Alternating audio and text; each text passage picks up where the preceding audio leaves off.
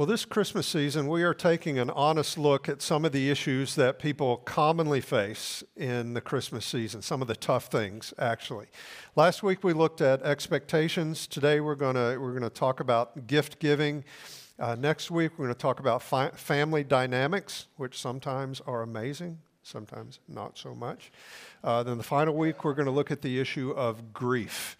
And the goal is not to have everything perfect in Christmas. The goal is to experience God, Emmanuel, God with us during this season. So today we talk about gift giving. As you're aware, the experience of buying Christmas presents is very different for different people. Some of you love thinking about people shopping, buying presents, and giving them presents. Uh, if gifts are your love language, uh, shopping for gifts Christmas season is not work for you. It's a joy to buy and give gifts at Christmas time. Other people, however, uh, they actually dread gift giving, and that's actually, I'm in that category. Are you with me? I'm in that category. So if you don't tell me exactly what you want, uh, if I give you a gift, you're going to open it up and you're probably going to look at me and say, I hope you kept the receipt, okay? That's the way it always, like that tube skirt I bought my wife Brenda about 30 years ago. I'm t- I thought it was a great idea. The gal at Dillard's thought it was a great idea. Brenda, not so much, okay? And so some of you can, can relate to this, right? Then there's other people, uh, possibly some of you, who honestly don't have excess money. Uh, you're, not, you're not able to give monetary gifts that cost money. Your concern is paying the bill, keeping the lights on, food, that type of thing. And uh, just this, this whole expectation that Christmas time you have to spend a lot of money is just disheartening for a lot of people. And so I just want to acknowledge up front that, that this, this whole issue of buying gifts is very, it evokes d- different mo- emotions for different ones of us. I want to let you know that the type of gift giving we're talking about today doesn't necessarily involve money, the perspective we're going to talk about. It often does, but, but many times it doesn't. And so, as you might know, the Bible doesn't actually command us celebrate Christmas. It's good to do, it's fine to do, but it doesn't command us celebrate Christmas. And it certainly doesn't advocate going on a spending frenzy beginning at Thanksgiving and going all the way into the new year. Uh, consequently, this sermon isn't exactly about giving Christmas gifts. It's actually a, a perspective about giving gifts in general. And this is a, a perspective that can actually help us creatively be generous people year round. Year round. So, to put your mind at ease, I'm not going to tell you how much you should or shouldn't spend at Christmas. I'm not going to get in the way of your family traditions. I've got enough problems. I don't want to get in the middle of that. I'm actually going to encourage you to test drive this perspective that we're talking about today. Uh, at the end of the message, I'm going to I'm going to encourage you to actually uh, give a gift this season using the perspective that I share. And so here's the perspective you and I can imitate God in our gift giving. You and I can actually imitate God in the way we give gifts. So we can study the Word and we can, can ponder and consider how has God given to me? And then we can purpose in our hearts, by God's grace, I'm going to turn around and give gifts to others in the same way that God has given to me. And so we're going to talk about three things this morning. Imitating God in our giving, first of all, involves receiving. First of all, it involves receiving, receiving from God. And this is what we talked about last week. We saw that, that, that the angel appeared to Joseph in a dream and told him, Mary's going to give birth to a child, and this child is going to be named Emmanuel, which means God with us. Jesus is actually God in the flesh. So if you ever wonder, what does God think? Listen to Jesus. You ever, what does God feel? Notice Jesus' emotions. You ever wonder what types of things does God love to do, or what does he feel compelled to do? Notice what Jesus did. Uh, Jesus was Emmanuel, God with us. But as we also discussed, uh, we don't experience the benefit of Emmanuel, God with us, unless we receive Jesus as a gift. And this is true of any gift. Any gift, if you leave it in the closet, if you don't unwrap it, any gift you don't receive, it does you no benefit. The same is true for Jesus. Jesus is a, a, gift to us. He is grace, meaning it's something we don't deserve, it's something we haven't earned, and we have to receive this gift of grace by faith. We say, Yes, I accept that. I believe that Jesus is the Son of God who died for my sins. We read this in John 1:12, but as many as received him, to them he gave the right to become children of God, even to those who believe in his name. And so we receive him by believing in his name. And what he says here, this is a staggering thing. He says, we actually become sons and daughters of God. And so believing in Jesus and following him, it's not just given a new title. Now I have a new title under my name, Christian. No, it's actually a new identity. There's this transformation that takes place in our lives. We believe in Jesus, and He removes our sin as far as the east is from the west. He puts His Spirit within us, and He begins transforming us from the inside out. And so progressively, we actually take on the family resemblance. Uh, I look at some of you, I see some families sitting together. I'm like, yeah, they look alike. They, they, there's a family resemblance there. In the same way, as we walk with Christ, we take on the, the family resemblance of God. We begin to think and speak and act the way God does. It's only after we experience God in this way that we can imitate Him. And so when you read the New Testament, we're told over and over that we should treat other people how the same way that God in Christ has treated us. For example, in Ephesians 4:32, Paul tells us this. He says, Be kind to one another, tenderhearted, forgiving each other. How? Just as God in Christ also has forgiven you. And so, if you don't experience God's forgiven, forgiveness through Christ, where God says to you, You have offended me, but I am never going to make you pay for it. I'm never going to throw it back in your face. If you haven't experienced that, you won't be able to imitate him and turn around and forgive others the way God in Christ has forgiven you. You won't know what that means. You won't have this intuitive sense of being able to say to somebody, Yeah, you've forgiven me, but yeah, I'm, I'm really never going to make you pay for it. That's how God treated me. So obviously, that's how I'll treat you. Or consider uh, Romans 15 7. There, Paul writes, Therefore, accept one another. How? just as Christ also accepted us to the glory of God. So when we experience the acceptance of God that comes through Christ, excuse me, when we experience that acceptance, we now turn around and imitate him by accepting one another. And so it turns out that we first have to receive from God. That's what equips us to imitate God in all the ways that really matter, including imitating Him in our giving. We first have to receive in Him, receive Him. And this happened in Jesus' day. Some people rejected Him, Herod, most of the Jewish authorities. Other people received Him. Jesus' mother, she was, she was a disciple of her son. Jesus, she understood he was the, the king of Israel. He was the Son of God. He was her Savior. After his resurrection, Jesus' brothers, his half brothers, became his disciples. They became leaders in the church in Jerusalem. And uh, I can say from my, my own experience, it wasn't until I actually received Jesus, I was 20 years old.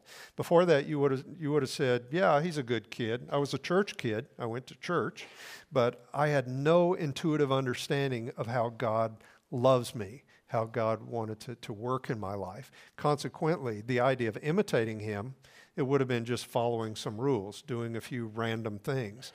But once I experienced his forgiveness, now it becomes a pretty, it's not easy, but it's a pretty intuitive thing. The grace I've received, it's just obvious. That's, of course, that's how I should treat other people. And so, experiencing God, receiving that gift of Jesus that equips us to imitate Him, especially when it comes to giving. The second thing is that imitating God in our giving involves giving out of love giving out of love. And so this gets to our motives, why we actually give gifts, because it's actually because We love people. And the classic statement about love being God's motivation is John 3:16. For God so loved the world that he gave. Because he loved, he gave his only begotten son, his, his unique son, that whoever believes in him should not perish but have eternal life. And so God's motive was love, pure and simple. God was moved by compassion for us. He didn't want us to perish. He, he wanted us to experience life, actually eternal life, the type of life uh, we were created to live.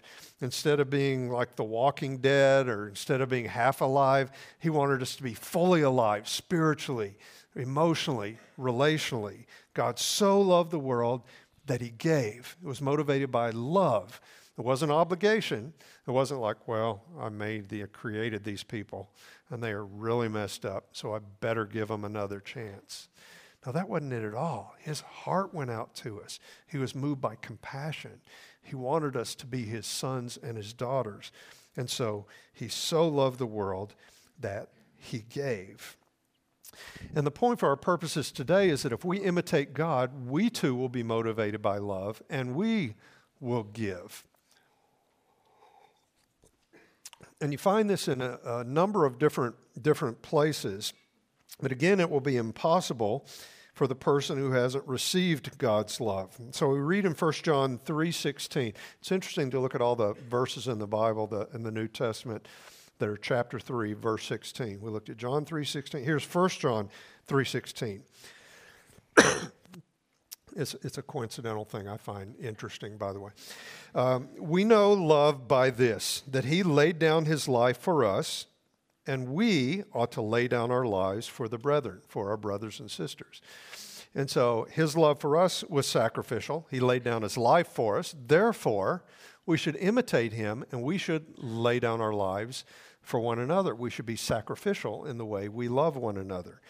And this impulse to treat each other the way God has treated us, it's actually hardwired into a person who is a genuine believer. So much so that in the next verse, John wonders this. He says, But whoever has the world's good, goods, and sees his brother in need and closes his heart against him, he, he wonders, how does the love of God abide in him? He says that's just not possible. You see the logic there? If the love of God abides in somebody, it's just natural, it's instinctive. Of course that person, that person's heart goes out to the brother or sister who has a need. Later in 1 John 4:19, John simply says, "We love because he first loved us." And so the love of God we receive becomes our motive for giving. And so, if we're imitating God in our giving, uh, we will give out of a motive of love. And I don't know if you've ever examined or ever scrutinized or asked God to scrutinize what is my motive for giving? Uh, you have to do this if you want to imitate God. Uh, for me, it's just usually, honestly, it's a mindless thing. When we did in my family growing up, we drew names. Okay, I get a name. I'm going to buy something worth 12 bucks for my brother Jeff. Okay, you just did it. I didn't think about is this obligation? Is this love? What is it? Nope, I just did it. But you and I, if we want to imitate God, we have to examine this. Do I give out of obligation? Uh, do I give to impress people? Do I give to kind of buy people off? Uh, do I give? Why, why do I give? Well, if we're going to imitate God, we have to give with a motive of love. And so we need to take some time to examine ourselves. We need to get to a place where we give because we legitimately have compassion, affection, love for people. Finally, imitating God in our giving involves giving to people in need. Giving to people in need. And we wouldn't say exclusively, okay? They don't have to be somebody who desperately needs something. You do find examples in Scripture where people give gifts where they didn't have to have it. The Magi came and they gave these gifts of gold, frankincense, and myrrh. Uh, Mary, she poured this expensive perfume, like a year's salary worth of perfume, on Jesus' feet, a very extravagant gift. Had no yeah, Judas was a thief. He thought it could be used better. He was going to skim off the top. But uh, that you find all sorts of unnecessary gifts in Scripture. At the same time, giving to people in need is especially dear to God. And so in the Gospel of Matthew, in the Sermon on the Mount, uh, Jesus taught about giving to the poor. And he doesn't say, if you give to the poor, he says, when you give to the poor. And he was challenging their uh, our motives. He says this Beware of practicing your righteousness before men to be noticed by them. Otherwise, you have no reward with your Father who is in heaven. So, when you give to the poor, do not sound a trumpet before you, as the hypocrites do in the synagogues and in the streets, so that they may be honored by men. Truly I say to you, they have their reward in full. But you, my followers, when you give to the poor, do not let your left hand know what your right hand is doing, so that your giving will be in secret, and your Father, who sees what is done in secret, will reward you.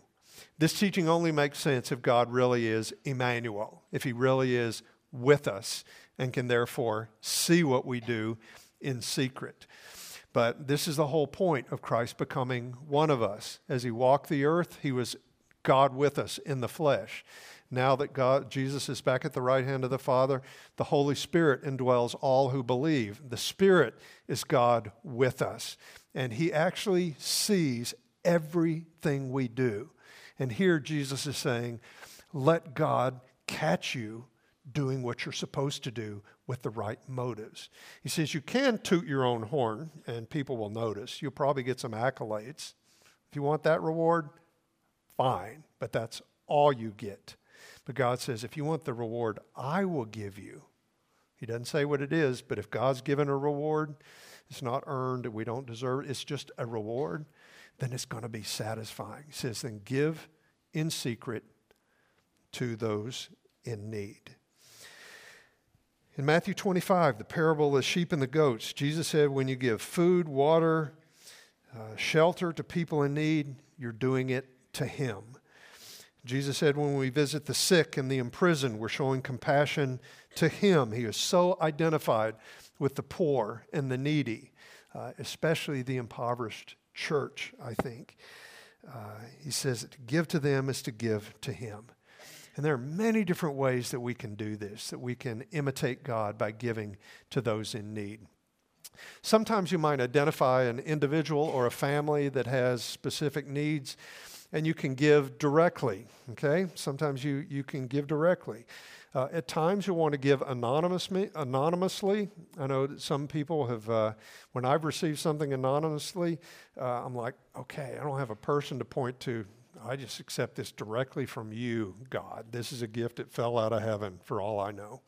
Uh, other times, it will be a more powerful encouragement for people to, to be able to put a name and a face with the gift they've received. They need to know that you personally love them, that your heart goes out to them. That's why you're giving the gift.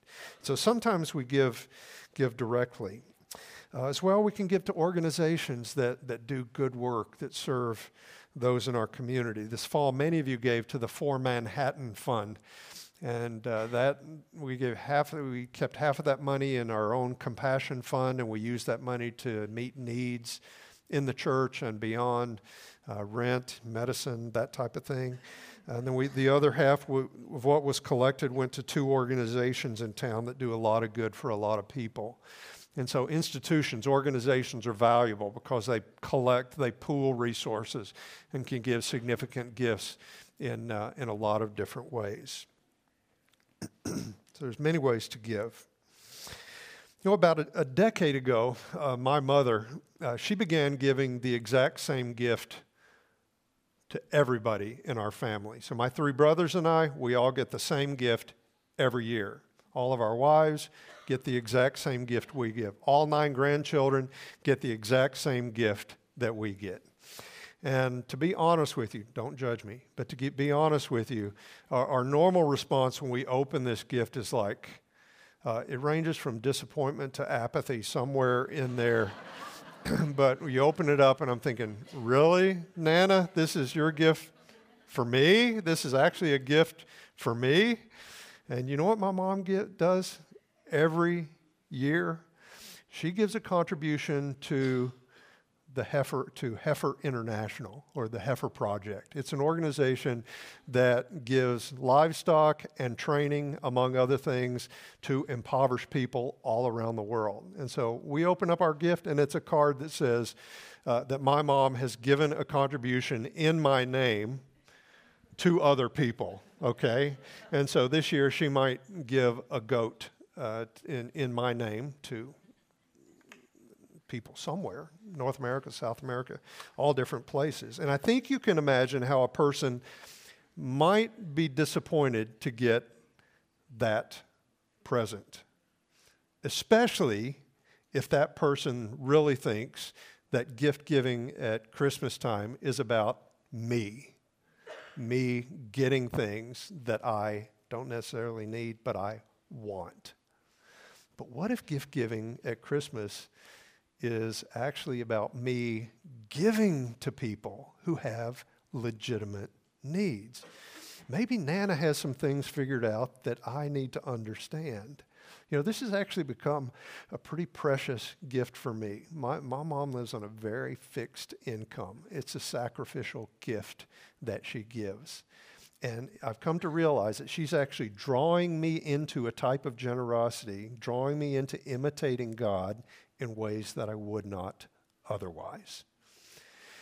And so that's what we do. We give gifts to meet needs. Well, what if you're not in a position to give to others financially? Over the years, I've had numerous people just with pain in their, in their voice tell me how much they wish they had money to give to other to give gifts to other people. They want to experience the blessing of being able to give. And it is a blessing. Jesus actually said it's more blessed to give than to receive. Well, please trust me when I tell you that the type of gift giving we're talking about here this morning doesn't have to involve money. Some of the most significant, treasured gifts that I've received have, have cost little or no money. Uh, consider Peter's comment in Acts 3. There was a man at the gate in temple, and he was, he was begging for alms. He was begging for money. And uh, here's what we read in Acts 3 6. But Peter said to this man, I do not possess silver and gold, but what I do have I give to you. In the name of Jesus Christ the Nazarene, walk. That's a gift he would never forget, right? You and I can't give something we don't have. If you don't have money, don't go into a debt to get to debt to give gifts to other people. If you don't have money, what do you have? You may not have the gift of healing. You may. If you do, that's that would be a great gift. But you have all sorts of things. If you are if you are a follower of Christ, never underestimate what you have to give. Uh, you can give your prayers, you can give your presence, you can serve people. How about this for a gift this year? Uh, whether you have money or not. What if you what if you have a as God puts somebody on your heart and you say, you know what I'm going to give you this year? I've decided that I will pray for you every day between now and Christmas. I'm going to go into the very throne room of God. I'm going to go to the power. I'm going to go to a place of power in the universe, and I'm going to pour out petitions on your behalf to God. So, what's your need? What's your deepest need? What do you want God to do for you? Tell me, and that's what I'll bring before God. Or you might, you might identify a person who's lonely or a person who has very few friends. You might say, you know, this, this year, what I'm going to do, I'm going to I'm going to give the gift of, of being with this person. So you can visit a person, you can take them out to, to coffee, something simple. But the, the important thing is, I'm going to give the gift of my presence to that, that person. So never underestimate uh, giving that doesn't primarily involve money. So here's the action point. I like to encourage you to give one gift this season in imitation of God. At least one gift. You say, God, uh, okay, I'm going to receive from you. That's where it begins. God, I'm going to give this gift out of love. And God, I'm going to give a gift that, that meets a legitimate need. And so the idea here is to simply test drive this model of giving, okay? Some of you are done with your Christmas shopping, okay? Some people are, are just done, they're, everything's wrapped. So this may not be somebody that's already on your list. Uh, this may be a gift to somebody that would never expect a gift from you, okay? And so identify one person to give this, this gift to. The, the ultimate goal is to become the type of person that does this all year round. Why? Because we're generous. We imitate God all year round. And so think of it this way. So, what, what was the favorite gift that you received last year?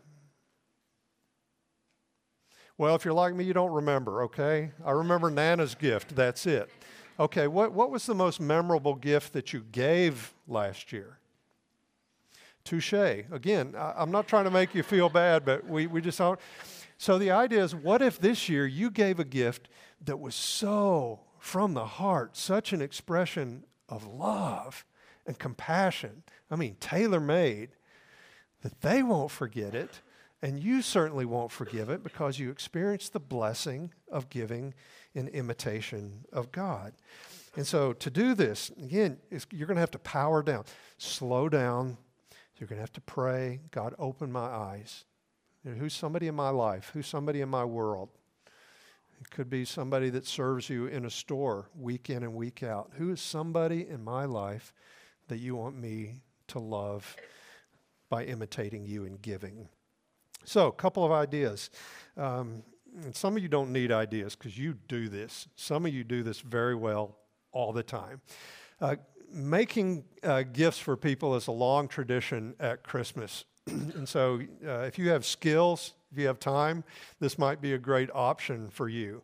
Uh, so this is a great way to involve kids in, in giving, giving them a vision for, for uh, generosity. I do have to warn you, there's a risk here. It's possible they will not like what you make for them, okay? This happened to me. I actually went to a, a, a neighborhood garage sale, and something I had made for my friend was on the table, okay?